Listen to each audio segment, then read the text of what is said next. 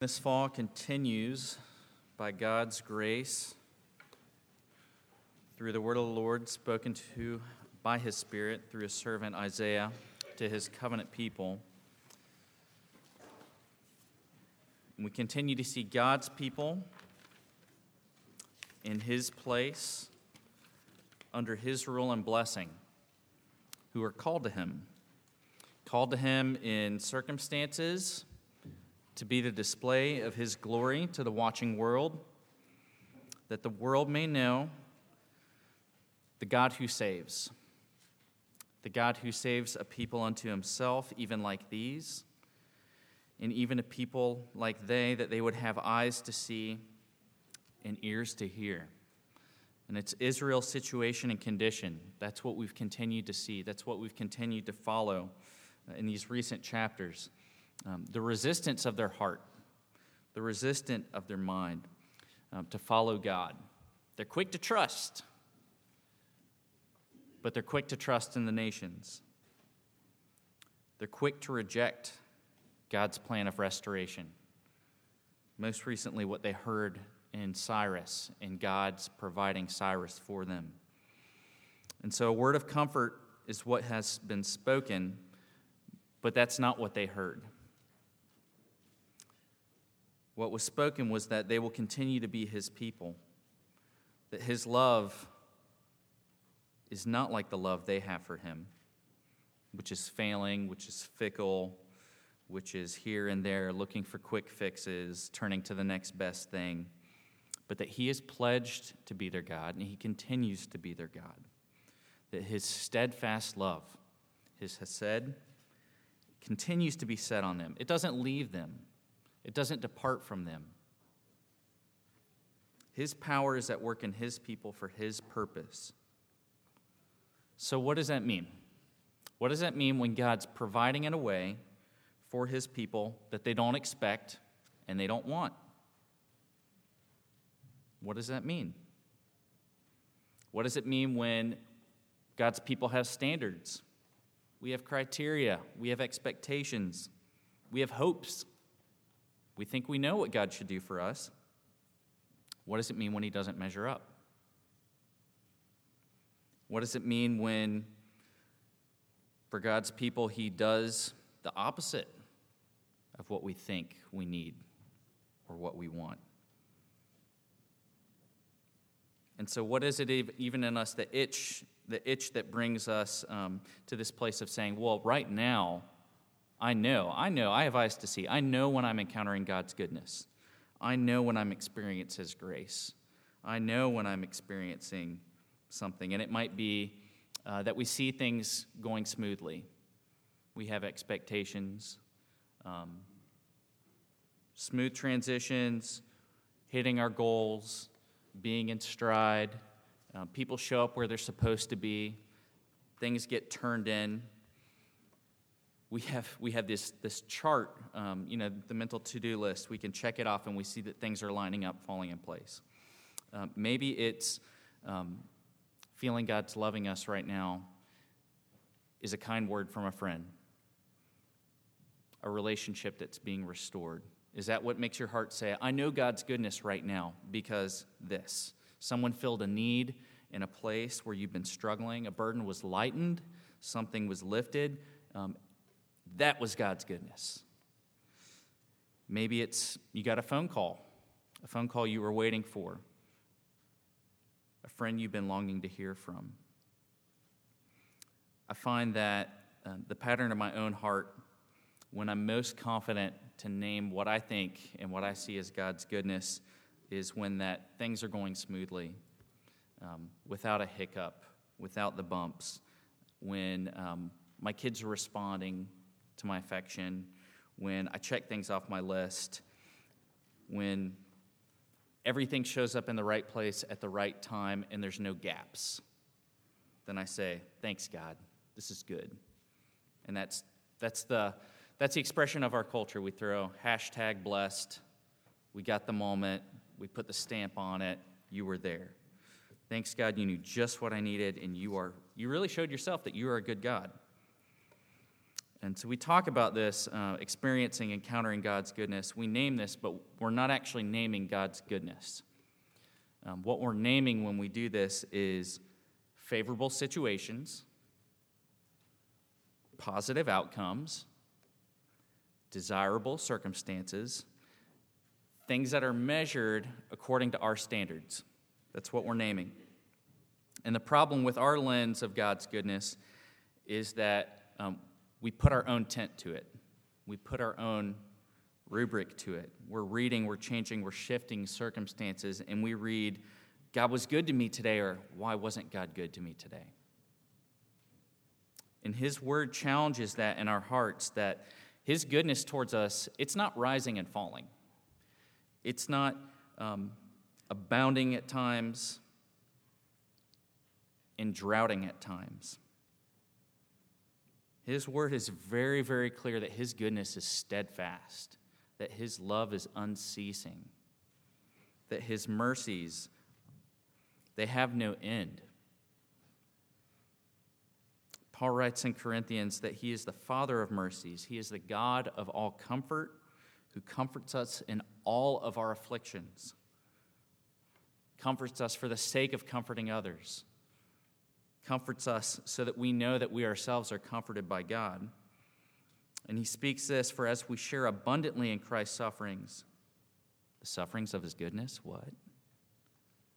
So through Christ we share abundantly in comfort too. If we are afflicted, that's God's goodness. It is for your comfort and salvation. If we are comforted, it's for your comfort, which you experience when you patiently endure patiently enduring. That doesn't sound good. The same sufferings that we suffer, our hope for you is unshaken, for we know that as you share in our sufferings, you will also share in our comfort. We think of the goodness as the thing that comes after, not the thing during, not the sustaining being gripped onto, held onto in the midst of affliction.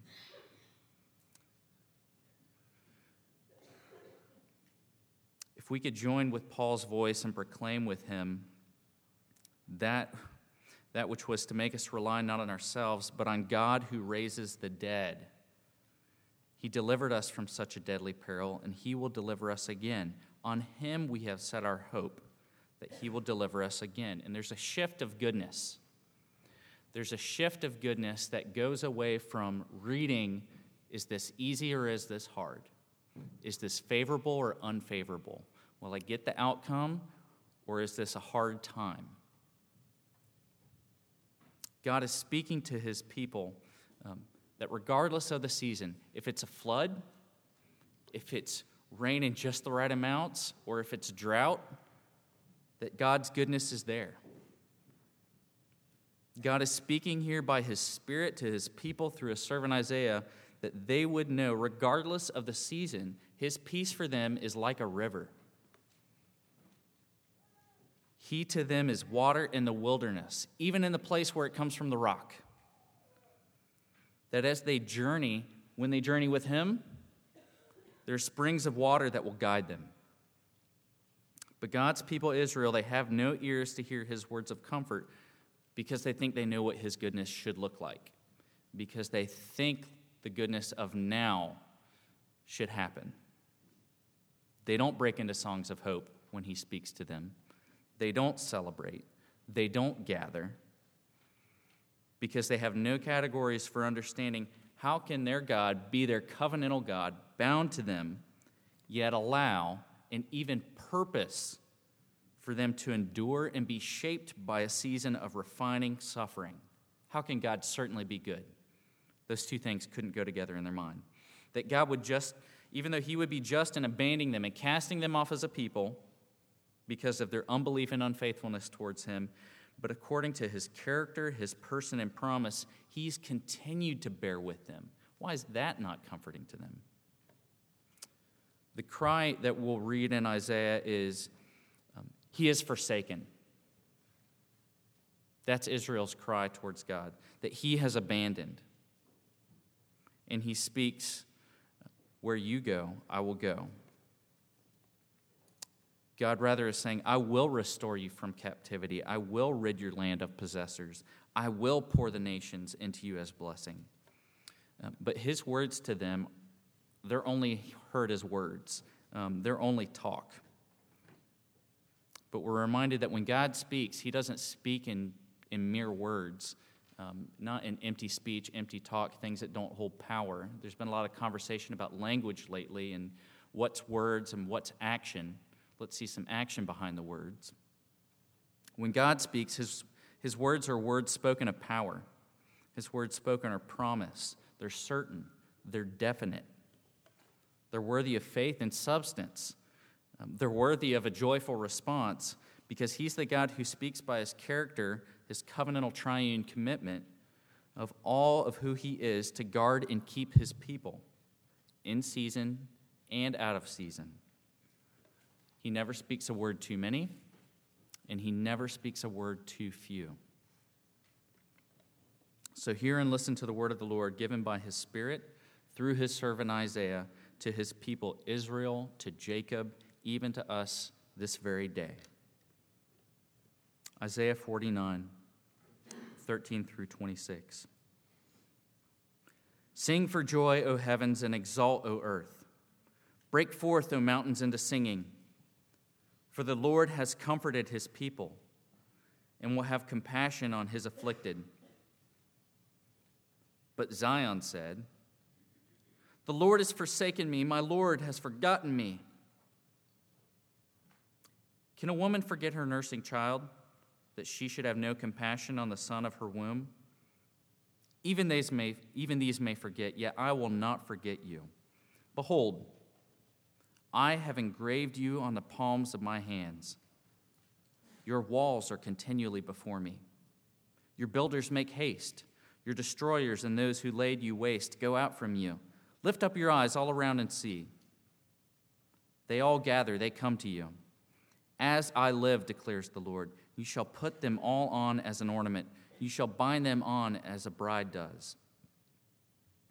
Surely your waste and your desolate places, in your devastated land, surely now you will be too narrow for your inhabitants, and those who swallowed you up will be far away. The children of your bereavement will say, will yet say in your ears, The place is too narrow for me. Make room for me to dwell in. Then you will say in your heart, Who has borne me these? I was bereaved and barren, exiled and put away. But who has brought up these? Behold, I was left alone. From where have these come? Thus says the Lord God Behold, I will lift up my hand to the nations and raise my signal to the peoples and they shall bring your sons in their bosom, and your daughters shall be carried on their shoulders. Kings shall be your foster fathers, and their queens your nursing mothers.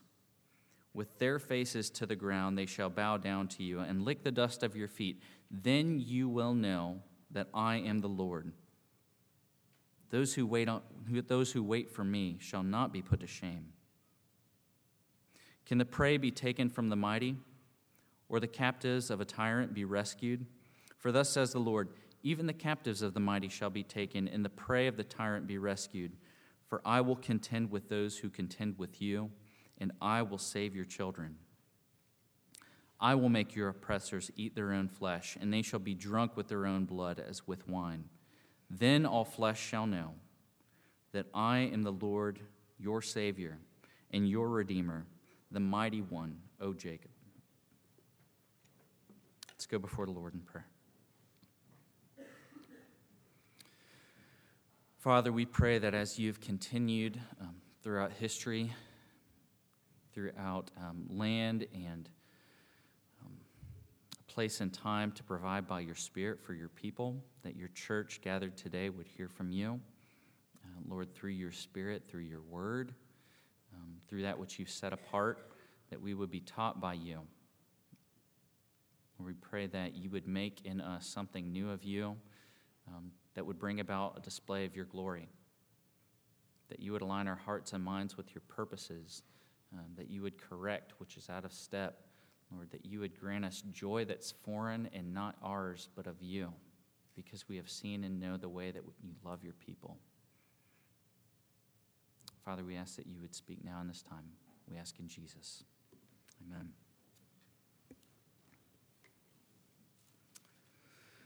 What is it that we're doubting?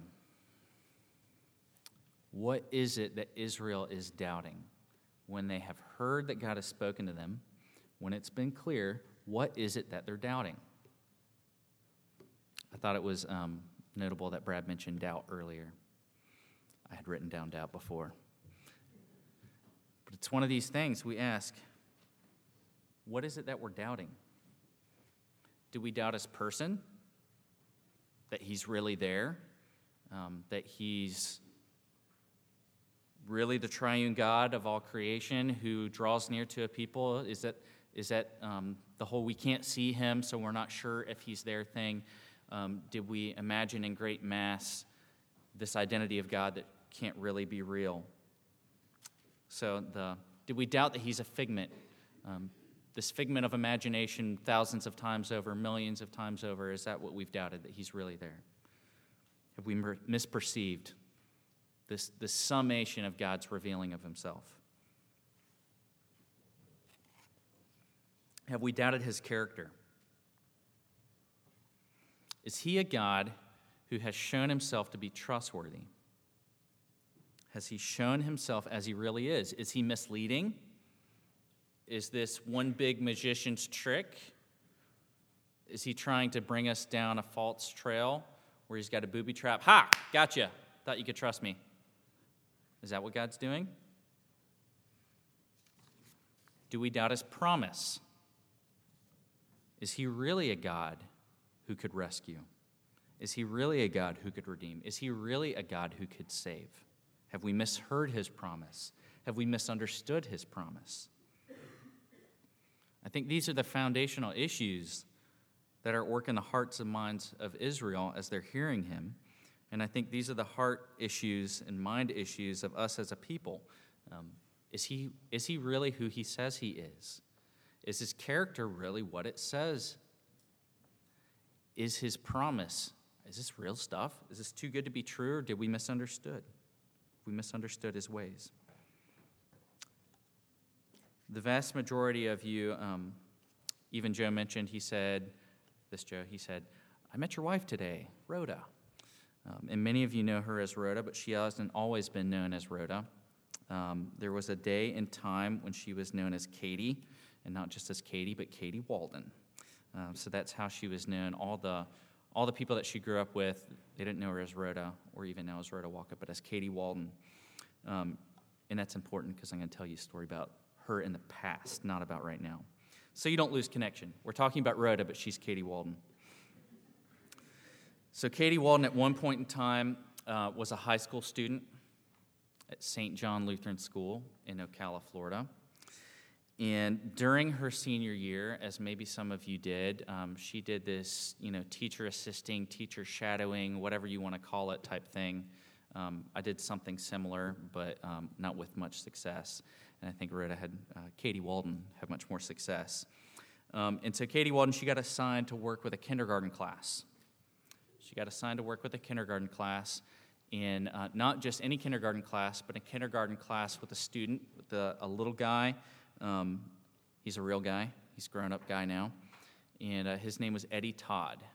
And Eddie was a special little guy. Um, he was very sweet, very tender-hearted, and as part of um, how he had been made and what had been worked through. Um, in his early years, he had this tremendous flood of frequency of seizures. He had seizure after seizure after seizure after seizure. And um, these seizures had been an issue, and I can't remember um, at one point if they did a, a surgical intervention, but um, whatever the condition was, um, little Eddie Todd was a great guy who could do many things, but he needed help doing those things. And so, um, this pleasant, friendly young guy, um, he got to have a personal assistant who was Katie Walden. Um, at their introduction, Eddie was really excited. He met Katie, he liked Katie. She was there, they had a good thing going. When the time came for her to go after her first day, um, Eddie started to panic. He started to panic. Uh, his heart got anxious, and this swelling uncertainty came up in him. Um, Eddie, it's going to be okay. Katie's going to go. She has other things that she has to do today. Um, but this isn't the last time you're going to see her. She's going to come back tomorrow, and she'll be here. Um, this is Katie Walden telling Eddie, I'm coming back tomorrow. I'm here for every time, same time each day. You'll see me again tomorrow. Um, he was sad. He had his doubts. Uh, but he had to wait and see. There's really no way around it. Um, couldn't get him in a time machine, bring him to tomorrow, um, show him her walking in the classroom and him being happy about it. That just wasn't an option. I don't know why, but that wasn't an option. So the next day, Katie Walden walks in the room. Eddie Todd, overwhelmed with excitement. You came back, Katie Walden. You came back. And so, this you came back, Katie Walden, you came back has been this thing of um, it's celebratory. It's learning to trust in someone who is trustworthy it's character that's there in the person that you've come to know that you didn't know before, that now you know the goodness. And we get that. Um, for Katie, now Rhoda, um, the experience wasn't as celebratory, it wasn't as big of a deal. Um, she knew she was going to go back. She knew, yeah, I got the same thing. I have to show up for the class. And if I don't show up for the class, then I'm not going to be doing what I'm supposed to be doing, and people are going to follow up with me, and I need to be where I'm supposed to be, and so I'll be there. But for Eddie, Eddie's got no clue. He's got no history. He doesn't know her character. He doesn't know her person. He doesn't know her promise. But for Eddie, it became a new normal. After some point in the season, um, he didn't greet her every time with, You came back, Katie Walden, you came back. It was, Oh, hi which was good. And we hear Israel and their response to God here, and they've known him as covenant Lord for quite some time. Um, they've seen promises fulfilled, they know his character, it's been revealed, it's consistent. And while they don't live in the reality of his promises or character, I think it's his personhood that they've not known and drawn to and come to and trusted. Um, we see in verse 13 the response of what, having heard his promise and character, when it's perceived even by the heavens, the earth, the mountains, they rejoice. They rejoice because God's goodness towards his people is understood. It's not lost on the mountains, it's not lost on the heavens, it's not lost on the earth. His word is a good comfort. It is a good comfort that with certainty will show up.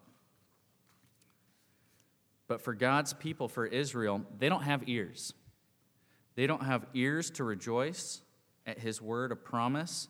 But their response is something entirely different. Verse 14, he says, But Zion, the ruined city of the Lord, says, The Lord has forsaken me, my Lord has forgotten me. And they don't get it. They don't get that the word of their God is just as good as seeing it fulfilled. This is the IOU. Um, I've mentioned before, but the IOU is only as good as the person giving the IOU. And God is giving Israel this covenantal stamp of, I will do. But God's gracious to them. He's gracious to them, and He gives them good assurance. He says, You don't know what I speak to you, but here, let me help you understand verse 15, he speaks this. He says, You know that thing about um, a new mom and a mom who's nursing her child? You think she doesn't have compassion on her child? Of course, she has compassion on her child, on the son of her womb. Yahweh is pointing to the thing that they know within their people, the bond between the mother and a child, in that it's intimate and it's incredible and there's an intermingledness. Um, from the point of feeling the kid kick and move and playing soccer, doing all the stuff that it does when it's in the womb, the mom bonds with that child. In the depth of that bond only grows. And I have um, no commitment, to, no agenda in promoting breastfeeding, but being spoken of here, Israel, they're pre formula, there's, there's no bottles, there's no alternatives here. But God is speaking here of the nourishing and caring relationship between the nursing mom and her child. The child, as a nursing child, it's got one source, one source of being provided for, and that's being nourished, being fed by the mom. And as the mom's body, as she's apart from her child, her body will not let her forget her child. If she goes too long without giving nourishment, she feels pain. She feels discomfort. She feels pressure. Um, and it's a pain to drive her back to care and nourish and provide for her child. It's so great um, that it's, it's a must address issue. That the need for life of the child and the need to nourish from the mother come together so that the two are drawn together. What Yahweh is saying to Israel is that it pains him, it pains him for his people, the people of his possession, to be in exile. It pains him to be separated from the house of worship that he's established. It pains him to not be in intimate fellowship with them. The place where his dwelling was with them that has been temple robbed. And so, who's in the greater pain here? Is it Israel or is it their covenant God? For them and for him, the two have to be brought back together because he's bound himself to them and is enduring the loss of intimacy between them and himself.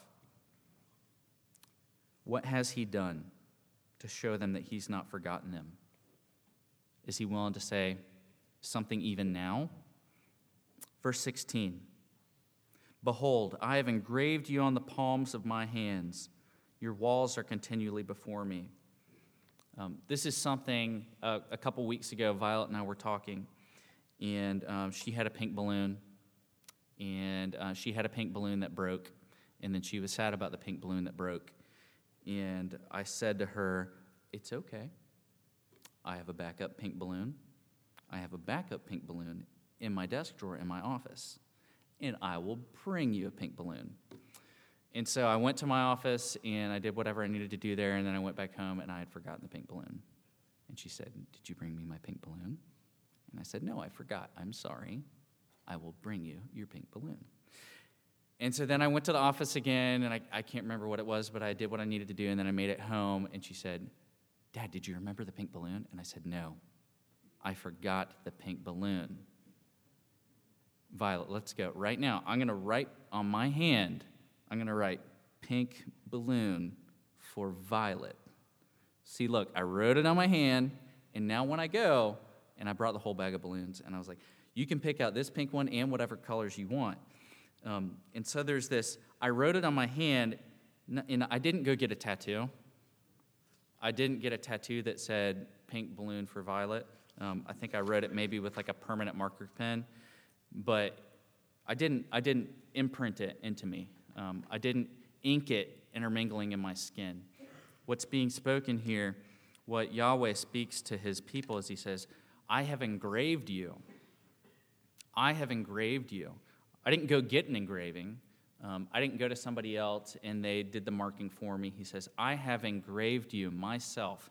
I, knowing your name, have written you. I have cut. I have marked. I will bear you bear your name in a way that whatever I do, whatever my task is, whatever my hand gets put towards, it will be with a remembrance of you because my hands are marked with you from marks that I have made myself of your name. Your walls will be built. Zion will be restored. It will be a place of glory again. What was overtaken, I will make right. He's given himself a daily reminder every hour, every minute, every moment. It's a guarantee that says this reverse work will be done.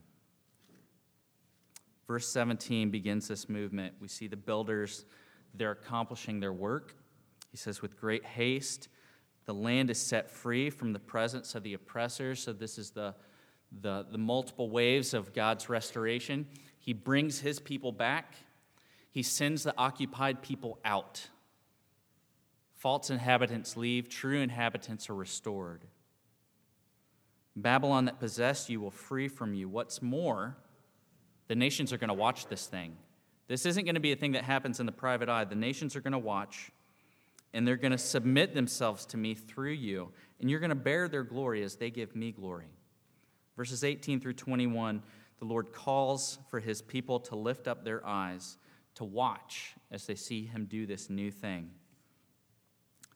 As their enemies have gone out, now the nations, the nations and their inhabitants will overfill the barren land.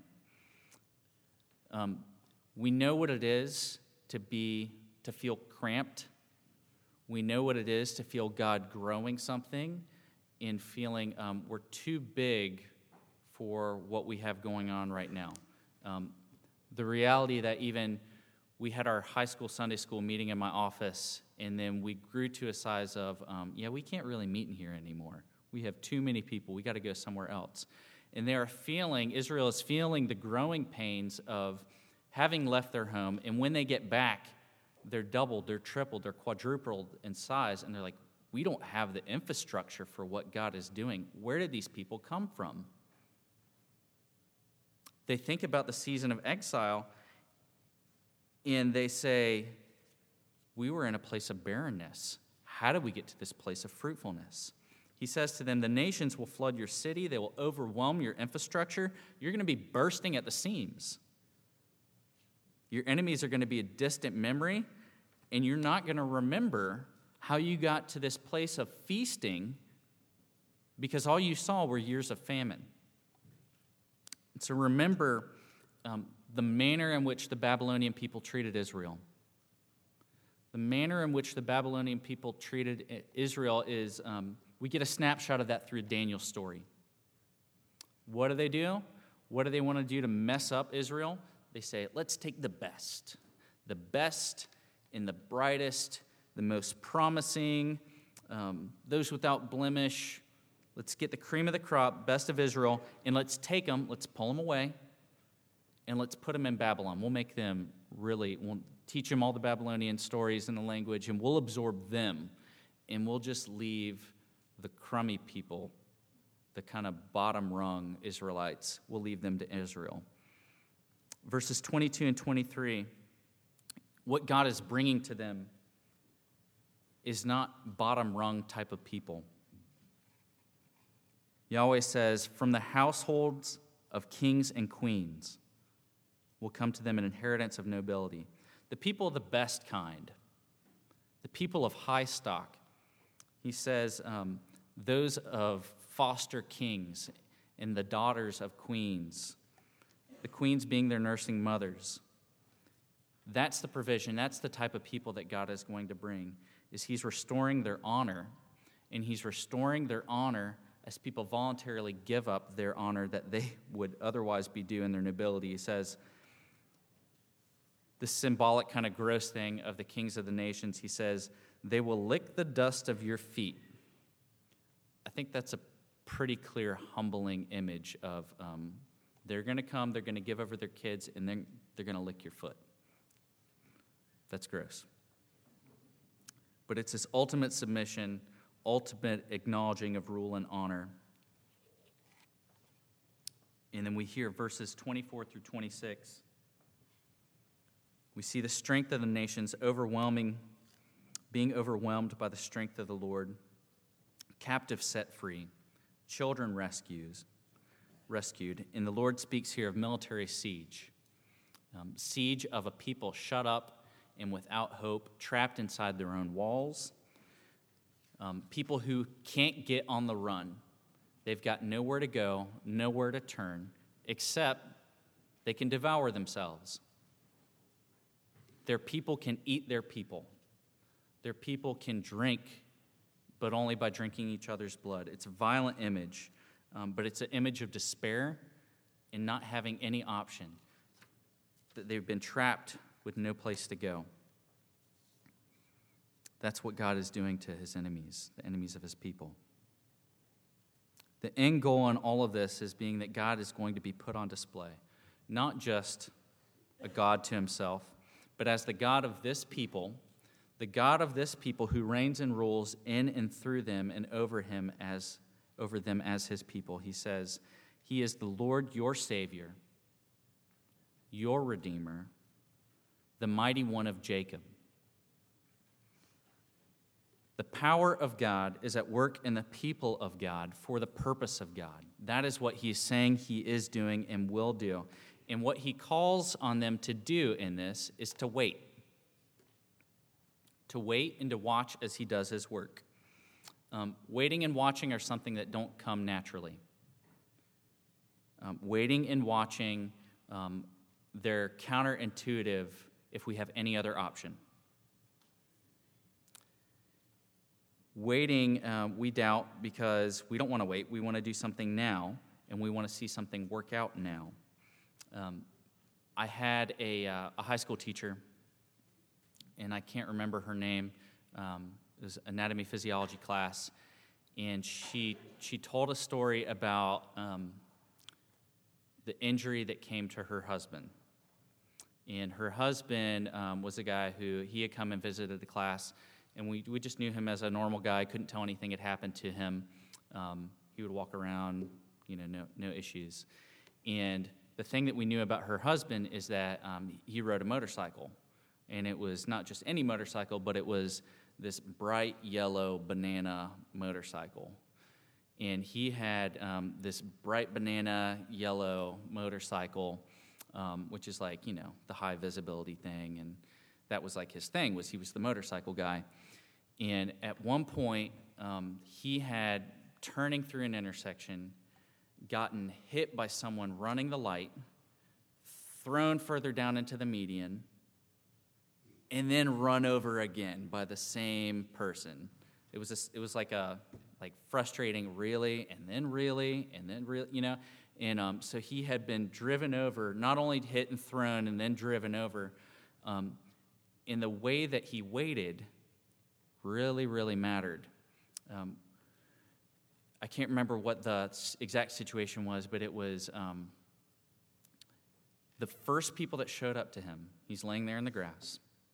The first people that showed up to him, and they said, um, trying to get his attention, trying to get him to engage, trying to get him to respond, and he says, Hang on.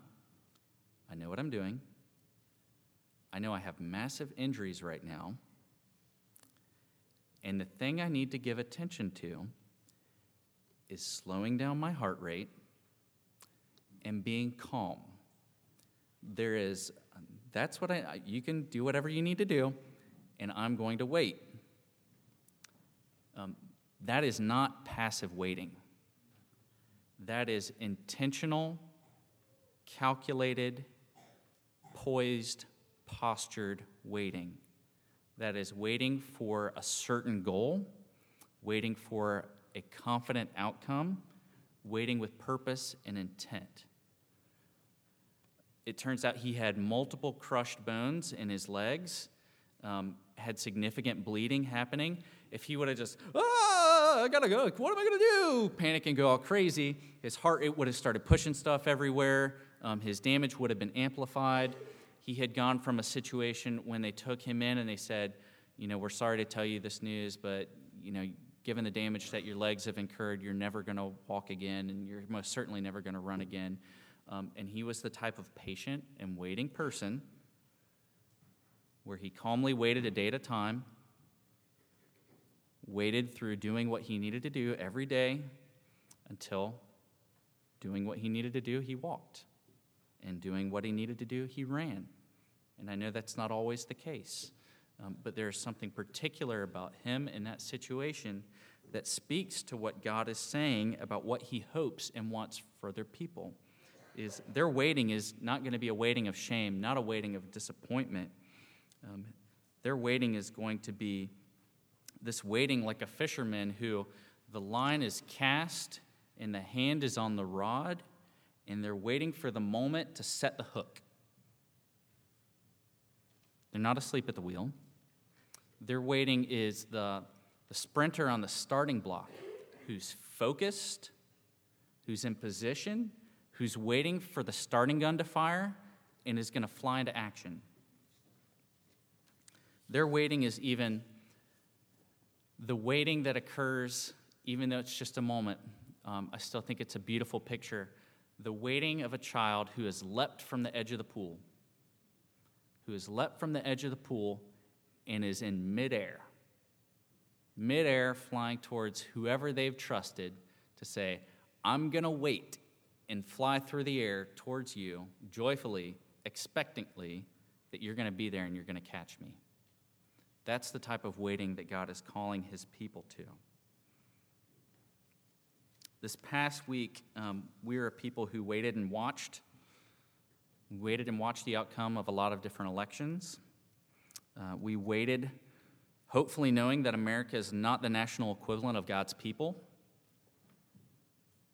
that the promises given to Israel are not promises imposed on America, but God's covenant people are those who Jesus Christ is king over, his church of every tribe and nation.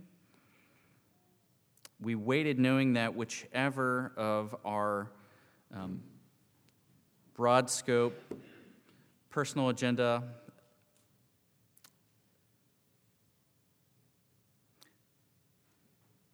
our candidates would be appointed to the position of presidential honor. Um, we waited knowing that there was at least one or both that we didn't want to see um, them receive honor. We didn't want to receive, we didn't want to see them receive the honor that's due to them. Um, we were waiting with expectations of moral consequence in the line.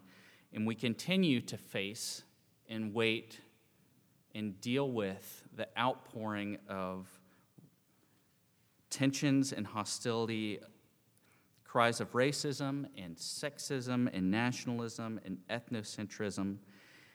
And we would be good to be reminded um, that as God's people in this world, we are those who are exiles and aliens and foreigners and ambassadors of His inbreaking kingdom, that we can wait and give honor to whom honor is due that his kingdom is not a kingdom of nationality or ethnicity or gender, but is bound to the hope of how we wait for our Savior.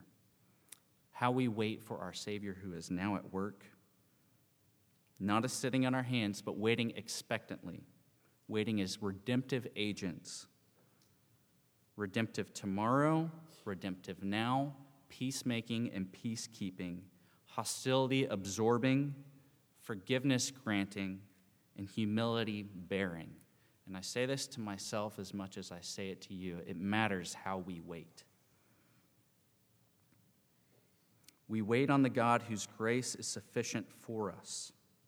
We wait on Emmanuel, God with us. We wait on the God who has been God from the beginning, who is indeed the risen one from the grave. We wait and we don't cry out, God, show me something good right now by my standards. We don't wait saying, Where is God's goodness? Being a people who have forgotten, forgotten, thinking that He's possibly forsaken or forgotten us. Because we have the display of justice and mercy, truth and love that His own Son became the forsaken one that we would never cry out as Israel, Our God has forsaken us.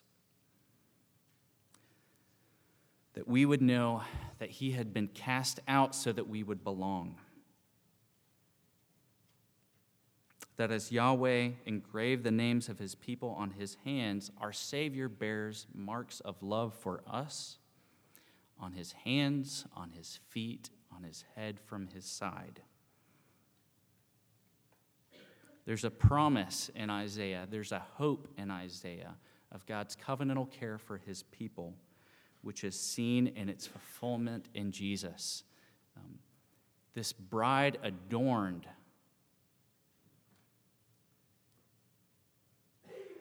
It's great to think of Israel being adorned with the beauty of the nations and tribute and honor given to them, but that is so small compared to the righteousness of Christ that is placed on his bride. That we would find ourselves not turning against each other as a people, not devouring as God's enemies do, but find ourselves feasting on Him who is good food and good drink. He says to us, Eat my flesh, drink my blood, feast on me as your sustaining life. We, as God's people, we're often confused. We often doubt. We're often frustrated. But we have crystal clarity on the good promises made to us, on the character of our triune God, and his person as he's shown himself throughout Scripture, throughout time, throughout the display of his Son. Let us go to him in prayer that he would grow in us a submission towards him and that we would sing with gladness.